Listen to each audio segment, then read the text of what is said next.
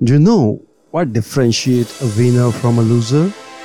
Maybe you would say a good, wealthy family, or a better education, or even better opportunities.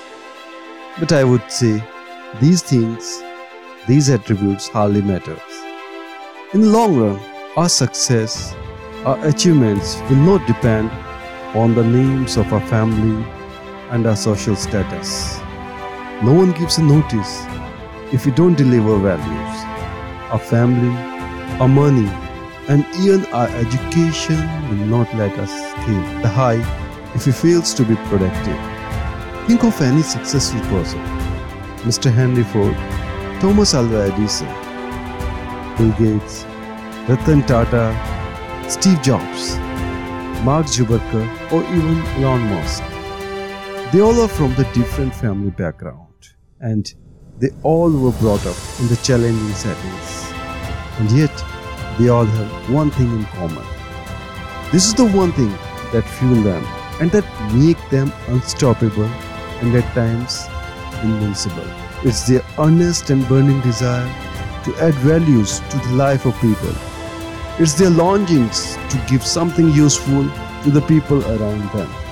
Ford spent a number of sleepless nights because he wanted to give an engine driven carriage to the society at his time. He didn't know how it happened, but he was pretty sure and meant that he would be able to deliver it. He would get it done by some competent individuals. So he wanted to make the life better for the peoples, especially for the peoples of his time. And today we enjoy a ride in an engine driven carriage that we love to call a car. When we look into the life of a great inventor, Mr. Edison, he hardly had a formal education and a family business.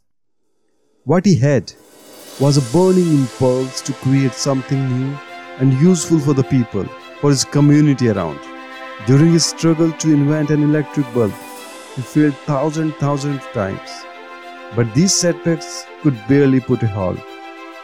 If we see the list of his inventions and the patents, we would be surprised to see the numbers that how successful he was.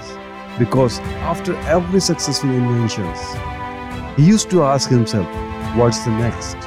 And what differentiate Bill Gates from his peers that was his honest way to simplify his computer programs that were otherwise a complex issues. It makes him much more friendly, much more useful. Today's company Microsoft follows his footsteps with every new Windows update, with every new inventions. They promise more functionalities and simplicities. They love to empower people, they love to deliver every time. Have you ever noticed how desperate Elon Musk look like?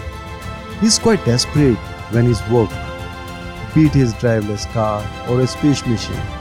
He lives just to create something new, something more useful that will add dimensions, new dimensions to the human life. And before Facebook became popular, the other petty social media platforms like Orkuts, etc., were quite common but none were capable to achieve and none were capable to give the fancy to a new generations. It was a time when Mark Zuckerberg and his team introduced the social media platform with such an amazing features that the Facebook became the only one and only social media platform in his own category. This is true to each of us. Every time we interact with the people, we interact with a group or a business organization or a community, our worth of success would entirely depend on the value we are going to deliver. This would be the only and the only driving factors that will propel us to the realms of success. No matter what backgrounds you have, no matter what your life was, even it doesn't matter what your qualifications were, everything would be irrelevant once you decide to be a giver, the creator of values for the individual or for the community.